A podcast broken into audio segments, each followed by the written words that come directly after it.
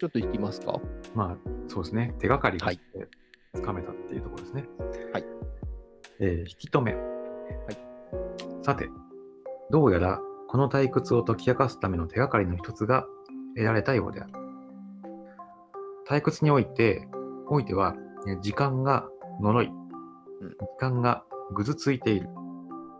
退屈する私たちは、このぐらつく時間によって困らされているのだ。なぜぐずつくものが私たちを困らせるのだろうか？ぐずついているものはこちらに積極的には関わってこない。だから、えーぐずついているものが人を困らせるということはあまりない。うん例えば、ぐずついている人間がただ横にいたとしても私たちは決して困ったりしない。えー自分と関係のない人間がただ一人でぐずぐずしているだけである。ぐずぐずしている人間はこちらに関わろうとしてこない消極的な人間なのだから、例えば聞きたくもない話をやたらと語りかけてくる積極的な人間に比べればむしろありがたいぐらいだ。はい。なのになぜこの退屈の場合にはぐずついているものが私たちを困らせるのか。答えは簡単である。ぐずついているものが私たちを困らせるのは、えーそれが単にうずついているだけでなく、私たちを引き止めているからである。私たちは退屈しながらうずつく時間によって引き止められているのである。うん引き止め、これこそが退屈を構成する一つ目の要素に他ならない。時間がのろくぐずついている。この呪い時間によって私たちは引き止められている。これこそが退屈において生じている等のものだ。そうですね。ここは、なんとなくわかるし、えっ、と、ぐずついている人間がただ横にしたいたとしても、私たちは決して困ったりしないって言ってる時のぐずついている人間って他人のことですよね。うん。なんか、なんか一緒に出かける人がぐずついてたら、それはイライラする、はいしますからね。はいだからそその時には、やっぱり、えーっと、わた、えーっと、要するに、その人は、えーっと、私との関係の中で、その引き止めの関係にあるっていうことなのかな。っうん。て思いますね。だからまあ、そうか、列車の例で言うとね、えーっと、別に乗る必要のない電車がいくら遅延してたってね、イライラしないし、えーけれどね、自分が乗る電車が遅れてたりとかってすると、イライラしちゃう。これは、だから引き止めがあるかないかっていう違いなのかなっていうふうにうん。思いますわね。わかりやすいっちゃわかりやすいですね、ここはね。うん。だからこれ、これが一つ、要するにあれですね。えーっと、退屈の第一形態の一つの特徴としての引き止め。えーもう一つ。いきましょうか。空空気放置ですね。はい。結構長い、これ。えー空気放、空気放置、空気放置。えーぐずつく時間による引き止めは、退屈の第一形式を構成する要素である。はい。この種の退屈においては確かにそういうことが起こっている。しかし、これだけではまだ不十分である。うんこれは退屈している時の様子をより詳しく説明したものに過ぎない。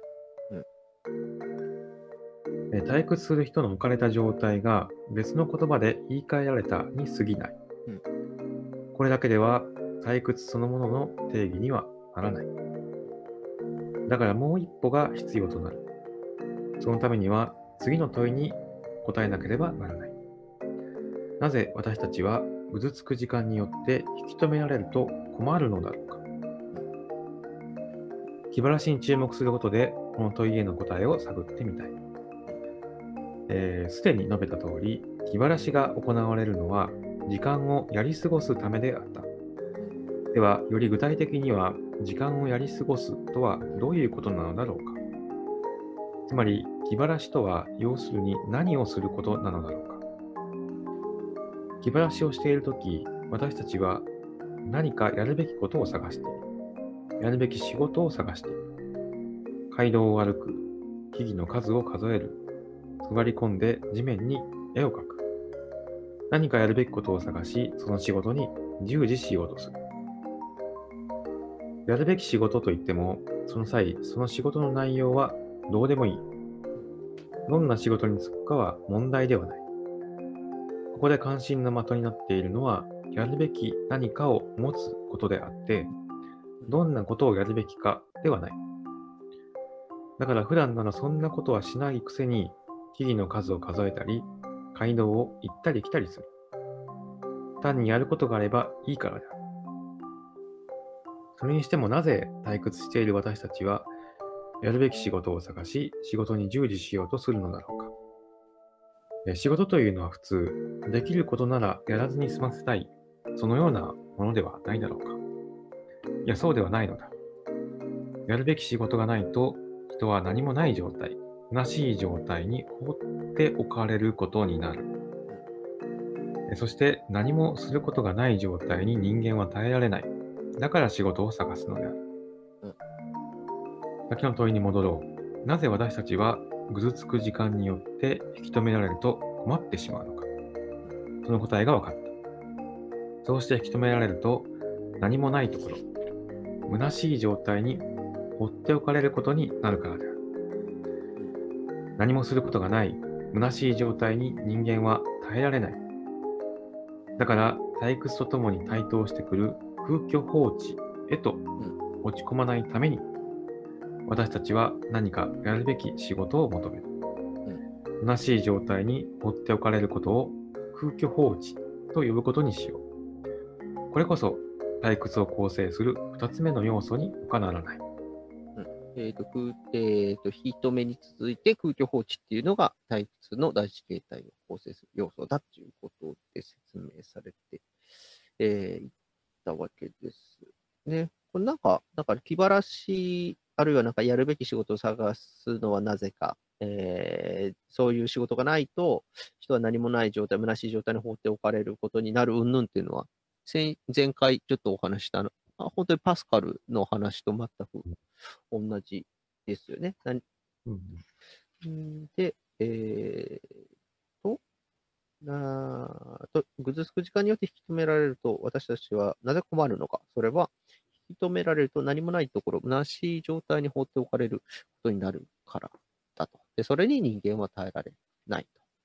うんえー退屈とも対等してくる空虚放置へと落ち込まないために、なんか仕事を求めるんだということですね。というふうな虚しい状態に放っておかれることを空気放置と呼ぶことにしましょう。これが二つ目のうん要素だっていう話をされていたんですよね。結構僕としては、この虚しい状態って結構もう少し意味内容を掘り下げるともっと深いことが言えるような気もするんですけど、あ特に、うんと、なんていうかな。まあ単に、えっ、と、人が耐えられない、えー状態が、まあ、その虚しい状態だっていうふうに言われるんですけど、そう具体的に、なんていうかな、むむな虚しいっていう感感覚というか感情って、なんか、うーん、なんかね、ちょっと退屈とはまた違うような気もするなっていう気はしますね、読んでて。うん。うん。なんかこれ、このぐずつく時間っていうのは、あの、さっきのそのなんか趣味をしてる時間とか、多分携帯つついてる時間とか、うん。こういうのってややってりゃなんか時間が、のそのぐぐずついた時間を感じずに済むじゃないですか。はいはい。うん。だけど、そんなものではとても満たされないぐらいのうん。退屈なんですよね。はい。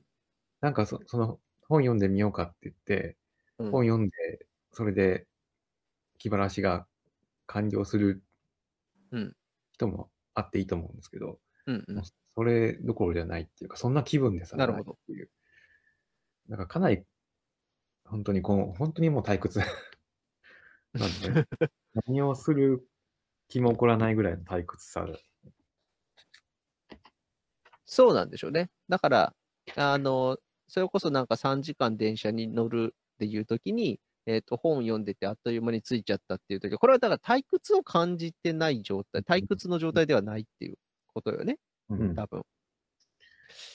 まあだから、えーさっきのね、だから電車の例に付演して言えば、だから、そのね、本を読む気にもならないし、なんか、携帯をね、えっ、と、で、なんか調べたり、なんか考える気にもならない。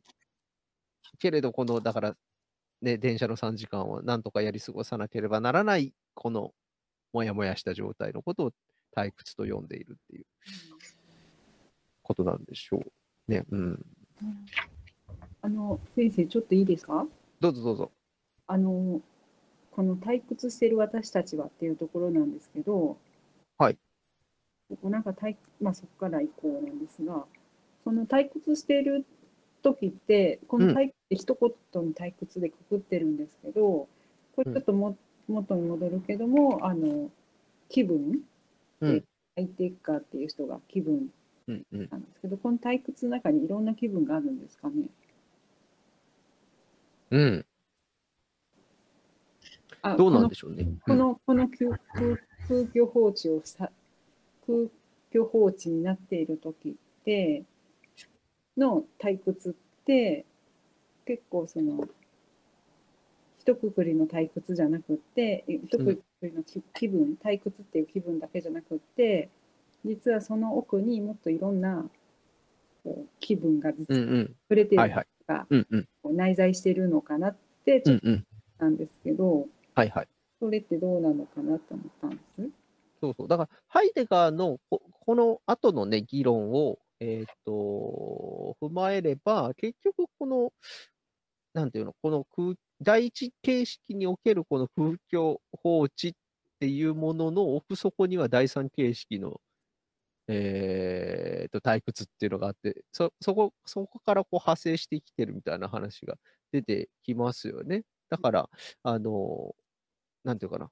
えっと、この、ここで言われてる空虚放置の奥底にはもっと深いこの退屈みたいなのがあるっていうような言い方ができるんじゃないですかね。とこの、あの、この本に関して言うと。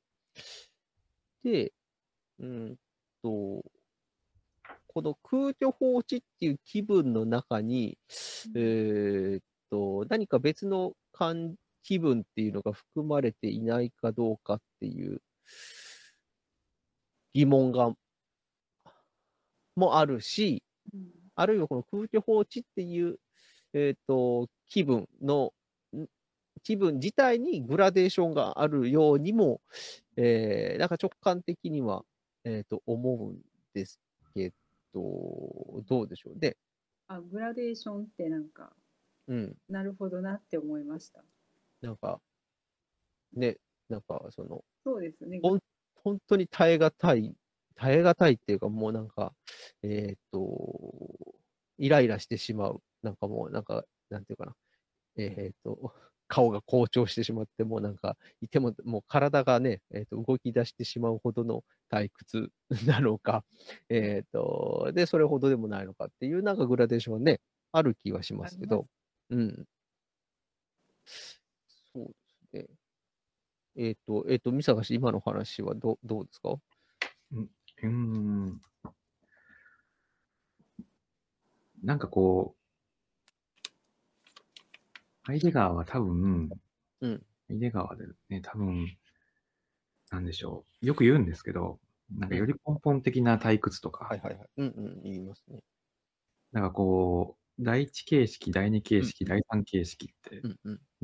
やってるじゃないですか。うんで、うん、なんかその、それぞれ退屈を分析していくんですけど、あの、退屈は退屈なんだけど、退屈の性質が違うんですよね。はいはいはいはい。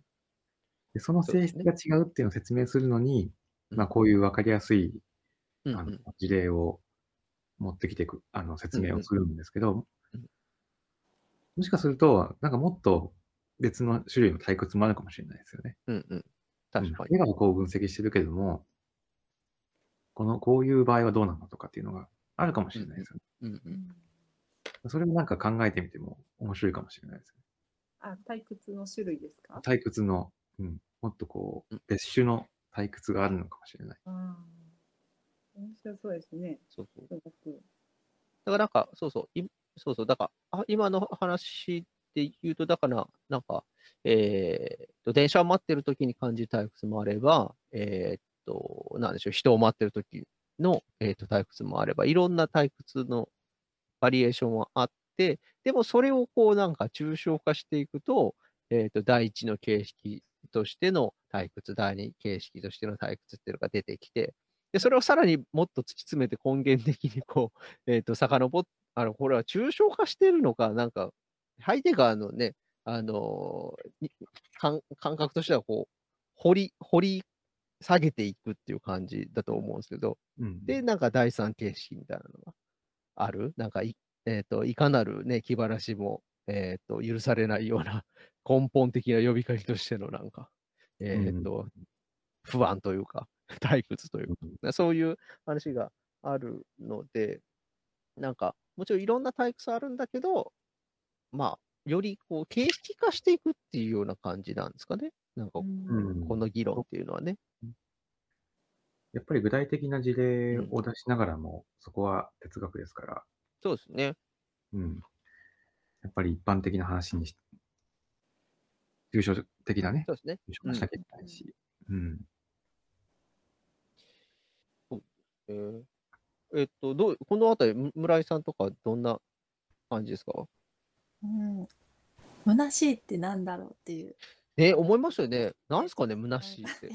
考えててちょっとわからないんだけれどこの前にはい出てきた、あのシュペングラーの、えーはい西洋のあ没落あはいはいはい。の時のその、うん、ヨーロッパの人々の気分っていうのは、うんまあ、これに近いんじゃないかななるほど。例えばあそうそう調べたんですあの西洋の没落が出版されたのがちょうどうん1918年とか22あ年、はいはいはい。つまりその第一次世界大戦の終わった頃なので、まあ、その頃の人たちの感覚って、まあ、でその後ねその芸術分野とかでもシュルレアリスムとかあはい。あいうのが出てきたりしますし、うん、やっぱそういうちょっと、うん、世界に対するその虚しさみたいなのはつながるかなと。それでその後ハイデガーが自分たちの役割を探してるみたいはいはい。そうですね。で、うんねあの虚し状態で空虚放置に陥ると私たちはややるべきことを仕事を探すっていううん感じでつながりは感じるんですけど、うん、退屈の虚しい状態って考えると難しいなと思って。うん。なんか、だから、えっ、と、よ、えだから喪失感みたいな感じですね。虚しいっていう感情っていうのはね。そうで、うん。えーっと、そうですよね。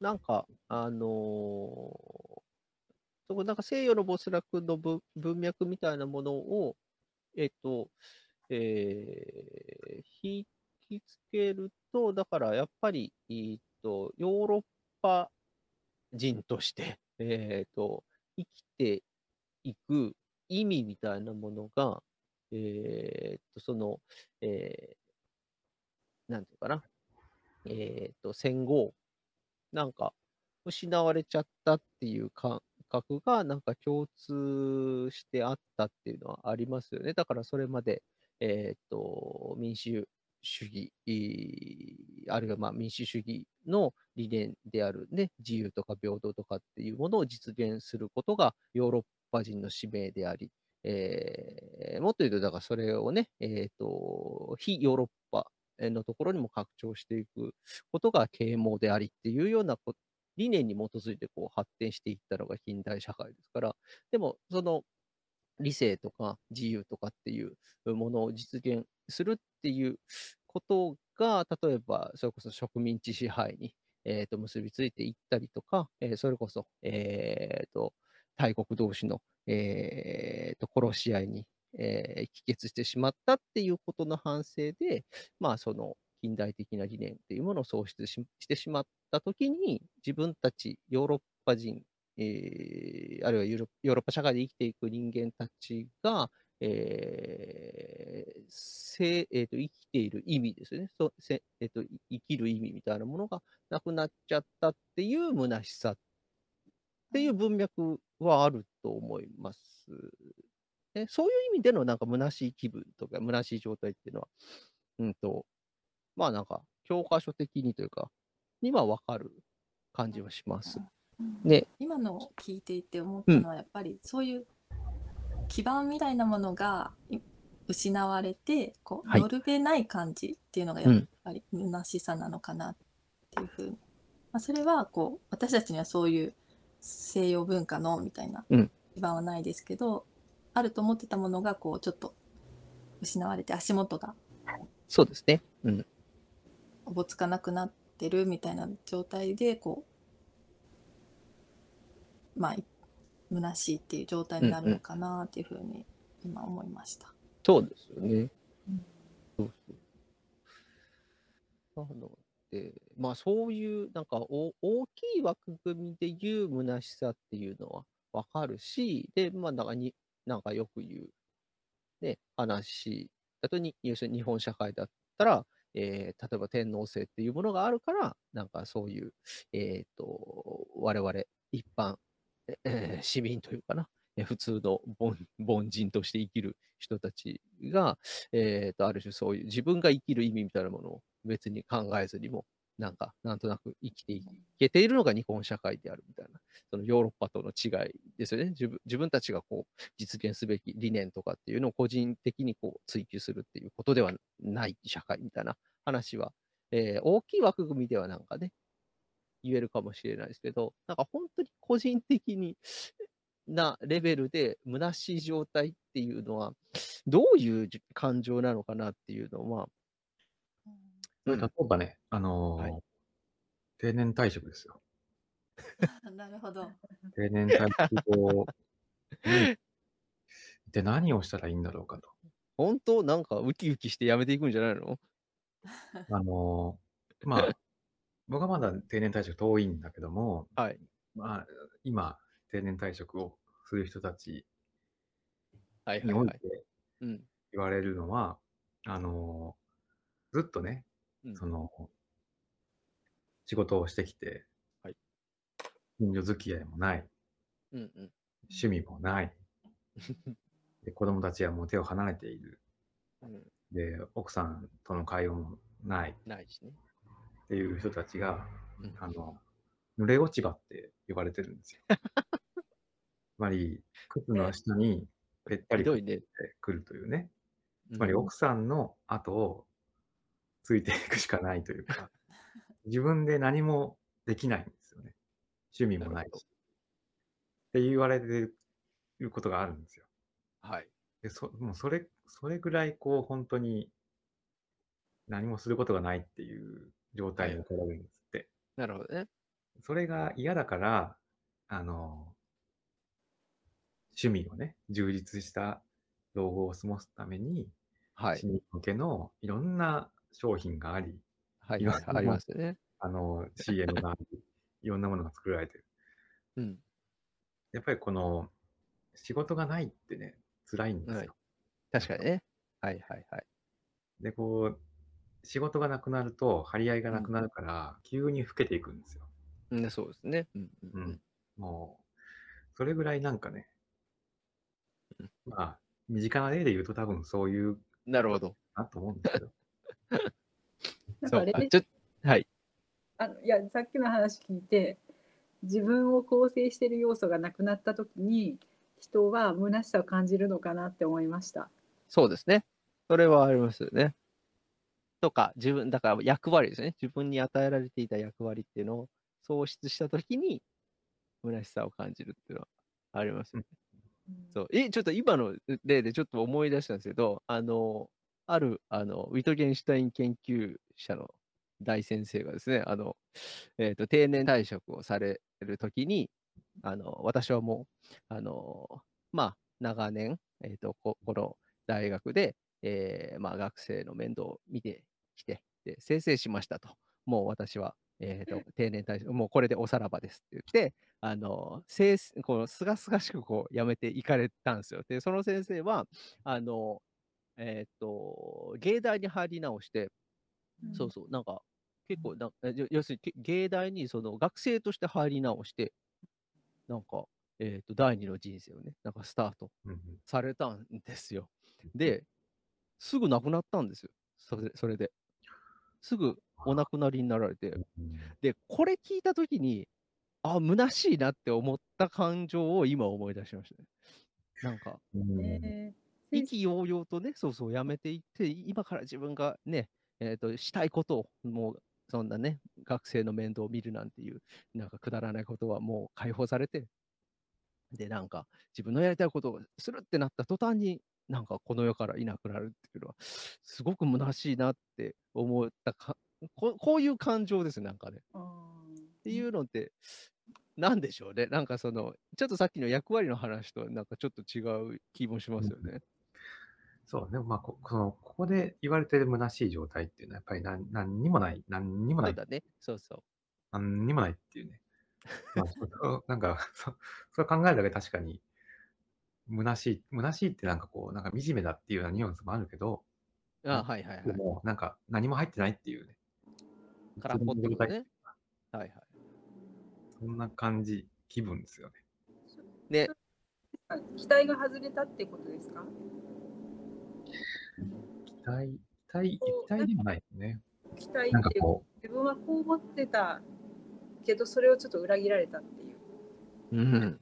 う、裏切り、いや、裏切りでも。っ、てわけじゃないけどこううん。思ってたのとちょっと違ってたみたいなとか、そうすると、まあ。思ってたのとなんか違って、で、また、から、な、な、空っぽの状態になってしまうっていうのが、なんか虚しさかな、と。うんうん。思いますかね。なるほど、うん、な何もない感じ。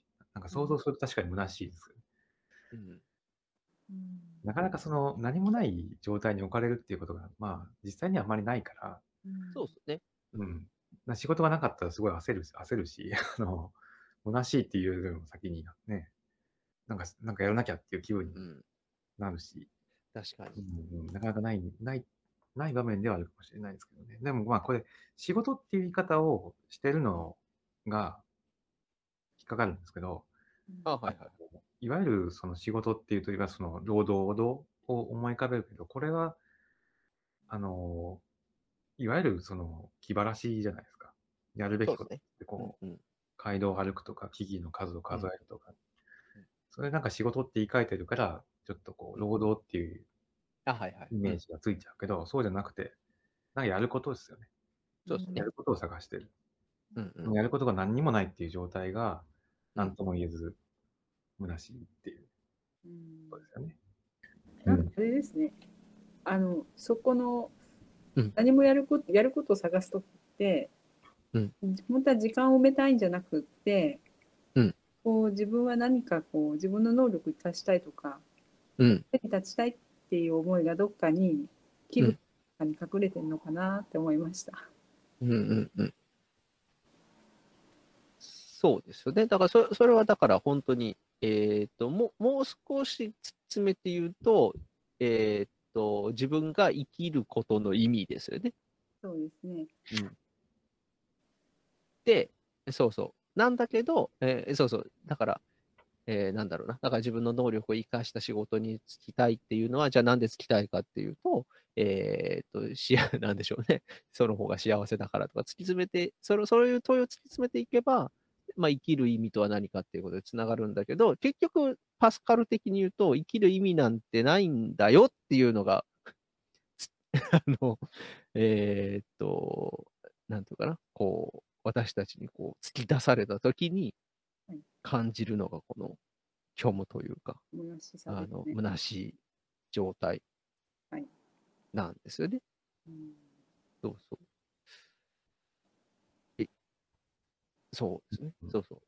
根本的に自分が空っぽである、虚無であるっていうことを、こうえっ、と、顧みてしまう時の感情ですね。とりあえずいいですか、この辺は。はい。はい。あ、次読みますか、私。ちょっとちょっと交代いいですか？はい。じゃあじゃあ村井さんお願いします。はい。はい言うことを聞いてくれない。はい。空虚の中に放置されないために気晴らしを行う。これはよくわかった。だがよく考えてみよう。空虚などあり得るのだろうか今の状況を考えてもらいたい。何もない、空虚だと言うけれども、電車を待つ私たちの周りには何もないのだろうかもちろんそんなことはない。駅舎がある。時刻表も街道も並木もある。そもそもそこは鉄道が通るような地域なのである。何もないわけではない。確かに何かがある。なのになぜ何もないと言われてしまうのか。それはこういうことである。そこには物がある。しかし、それらのものがこちらに向かって何事も仕掛けてこない。私たちを完全にほったらかしにしている。空虚放置とは単に物がないということではない。物が私たちに何も提供してくれないことを意味しているのだ。しかし、駅舎は本当に私たちに何も提供しないのだろうか。実際、駅舎は切符を売り与え、雨風をしのぐための場所を提供している。何も提供しないとはおかしいではないか。いや、そうではないのだ。駅舎は確かにいろいろなものを提供している。しかし、私たちが期待しているものを提供してくれていないのだ。つまり列車である。何も提供してくれない。完全にほったらかしにしている。空虚のうちに放置しているとは、すなわち、その駅舎が私たちの言うことを聞いてくれないということなのだ。こうして長々と考え続けてきた退屈の第一形式の結論が見えてくる。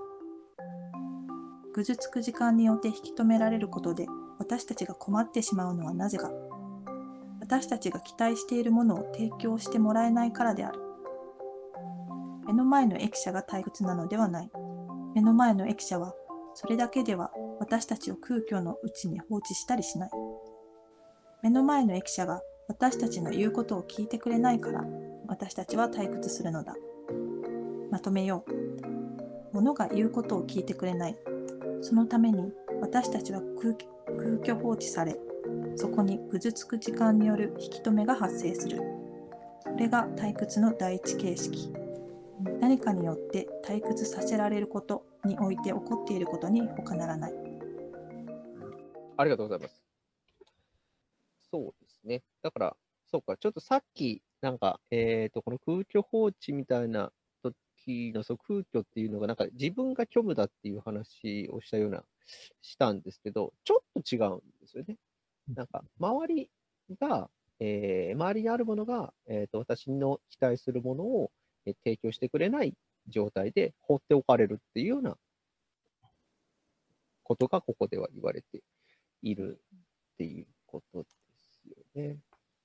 はい。で、そうか。で、この部分が、だからさっきね、美坂氏が、あの、ちょっと言ってくれた、あの、存在と時間に出てくる、あの、道具的存在者と事物的存在者っていうのが、あの、区別がああってね、あの、えっ、と、ハンマーを、えっ、と、使っているときには、えーまあもちろんその、えーハンマーっていう道具が、えっ、とね、なんか釘を叩いたりとかっていう風な、えーまあ道具として現れてくるんだけど、えっ、と、それが、えーなんていうか、単にこの事物として眺められているときには、ハンマーとして、えっ、と、現れてこず、単になんかその鉄、鉄と木木が、えーなんか重なってるものとして出てくるみたいな話があって。で、前者は、要するに道具的存在者。なんか手元存在とかっていうやつでしたっけ？ツールハンデンハイっていうふうに言うのと、で、えっ、と、その、そういった道具的な、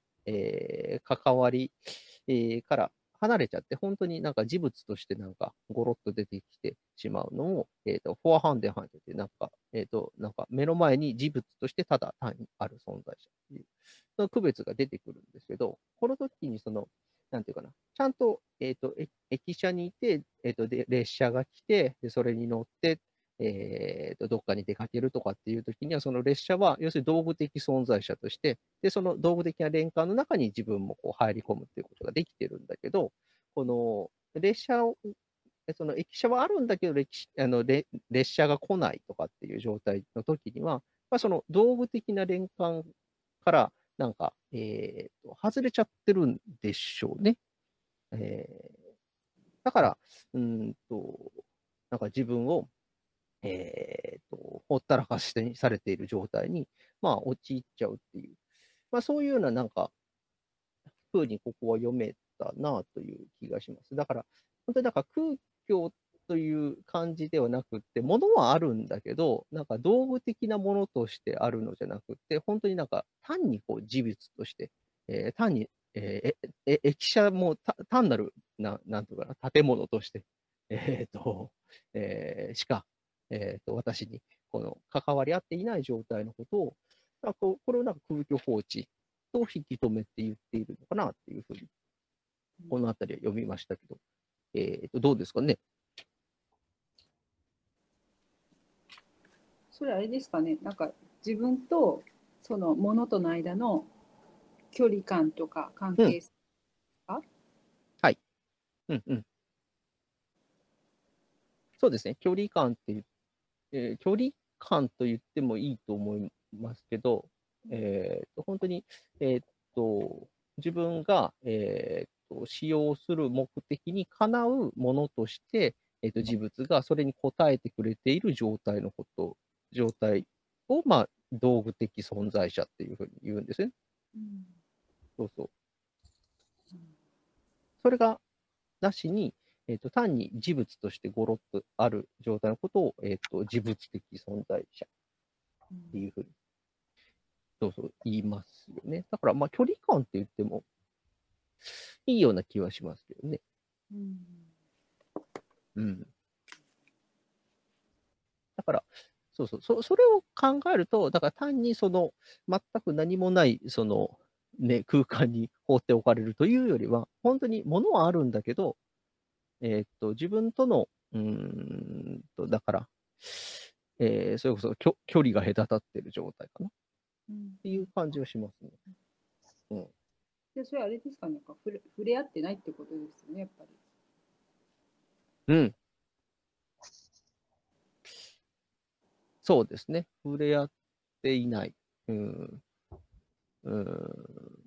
物理的には触れ合ってるんでしょうけど、うん、なんか、心の中でってないみたいな。うん、なんか、要するに私とその対象の間に、うん、えー、意味を持った関連が、えーと、成り立ってないっていう感じですかね。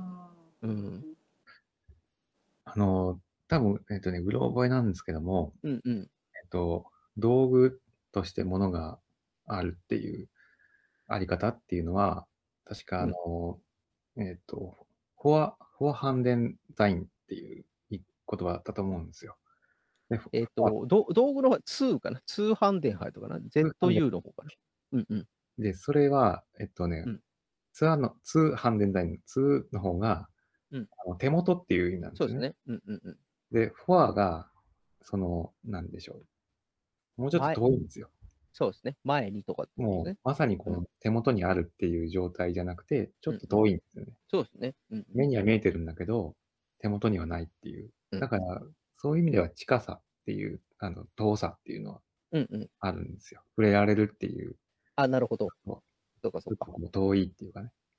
手元にはないというか、すぐに使える状態にはないっていう意味での遠さ。うんうん、意味では触れ合ってはないですよね。うんうんそうか、そうか。かもしれない。あ、でもそうか。そう、そういうことですよね。そうか。ただ見てるっていうのがフォアハンデンハイトっていうふうな、うん、えっ、ー、と、方法ですかね。だからふ触れ合うというよりか、ただただ見てるっていう状態。うんうん、ハンマーは本当に手に触って、それを、要するに、それでね、振り打ったりしてる状態だから、だから手元存在なんですね。うん。あ、でもね、でも今ちょっと言いながらちょっと思ったのは、でも、その道具的存在というか、まあ、道具的なこの連関にこう囲まれていて、で、その中で、えっ、と、なんていうかな、別にその事物の存在、へ変、存在になんか、えー、別に不安を感じることなく、普通に生きているのは、これは日常の状態ですもんね。うん、だけど、そ、そっからなんかね、えっ、ー、と、逸脱しちゃって、なんか事物のね、えっ、ー、と、事物性がなんか、ごろっと自分たちにこう、現れてくるっていうのは、非日常的な、えっ、ー、と、状態なので、単になんか列車を待ってるっていう時の例と結びつけるのはちょっと難しいかなっていう気も今ちょっと話しててしましたね。うんうんう。ん。もう少しなんか存在論的な文脈で言われるような話かなっていう気もするな。うん。であのちょっともしかして話はずれるんですけどはい。これ道具的存在これ多分駅舎だから物とかじゃないですか、うんうん。これなんか人間関係とかでも道具的存在になって触れ合ってないとかっておなるよなと思ったんですよ。確かに。なんかろ労働とかなんかは確かに。あのうん労働者なんか結構道具的存在になりやすい ケースとか場合ってあるじゃないですか。はい。だからなんかその時ってやっぱ触れ合ってないのかな？触れ合ってないことって結構多いようなと思いました。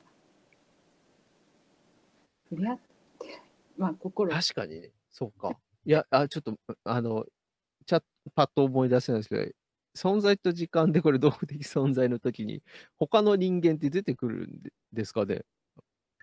これ難しいですよね。他者でしょ？うん。これ本当難しいですよね。どう考えたらいいんでしょ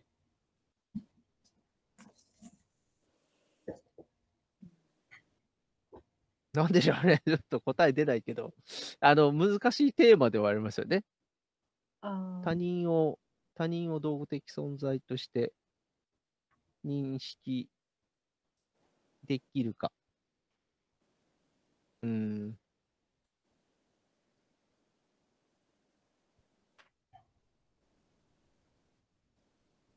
いや別に答えは出ないですけど。あのあそれってあの相対的価値とはい。もう一つなんかあの相対的価値じゃなくて実実実実体的価値とか実物的価値だったっけなちょちょっとうん。忘れちゃったんですけど、価値って2つあるじゃないですか相対的価値ともうもう一つ、うんすいません言葉が 絶対的価値ですか？絶対じゃなくてあのあのもうそのままのあるっていう価値うーん。あなんかちょっとすみませんでもあのあの人間関係もこう相うん。対価値と、なんていうのかなもうそのままの価値であるよなって思いました。まあ確かに。それだから。う。そうんなんそうなんですななんかだからこう相対的価値になった時に道具的うん存在になりやすいなって思うん、わかりますよ。言いたい、本当に言いたいことはわもわかります。